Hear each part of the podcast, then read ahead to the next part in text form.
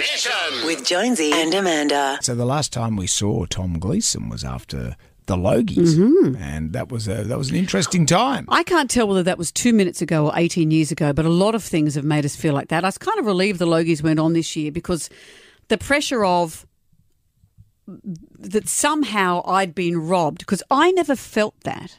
I felt a lot of things that night and the days after, but I never felt that I deserved it because I'd lost the year before to Grant, and that's that's fine. So you were robbed that year. No, I was. so it wasn't the. I didn't mind not winning it, but um, the way it was built up, and a lot of it was Tom's comedy. The way he did this was an us and them, and that he didn't care about it, but he was determined to win it, and that was the comedic trope he chose. But it kind of made the rest of us feel like grasping losers in, in the in the eye of the media. In a way, it was Tom's. Tom was going to be the Trump and you and flip the table, which made us look like the losers rather than we're all in it and someone wins. This year there were going to be losers. That's how it felt to me, and maybe I was close to I it. think you're being hard on yourself. well, I, I been think, in it the year anyone was- before and didn't feel like that. But everyone felt sorry for me. The morning after at the airport, I hated that. Everyone looked at me and I, I just hated that I was, I'd, I'd been put in the position of having lost it. And that was hard. And I've grown up, and, and Tom on the night said, you know, that this is, this is a joke, really. And that if all the rest of you really want it and sucko, oh, I've got it. And I was really honoured to be nominated. From the time I was a kid, I've watched the Logies and mm-hmm. laughed at the cheesy nature of it as well. But it meant a huge amount to me to be nominated for a Gold Logie.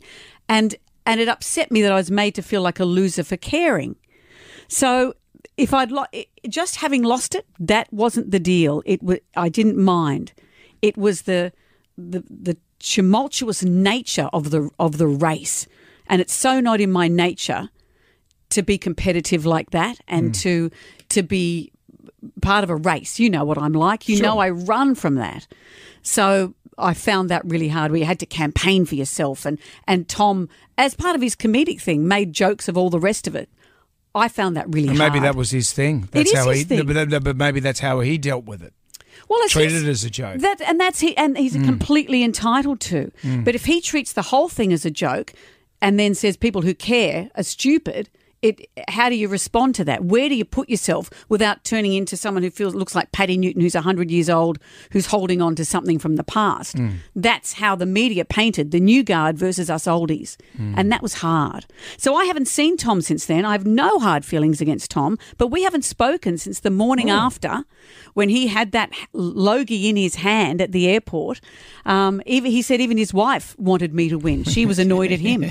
So, so anyway, we're chatting to him next. He's got a new show and a new book, so bring it on. Okay.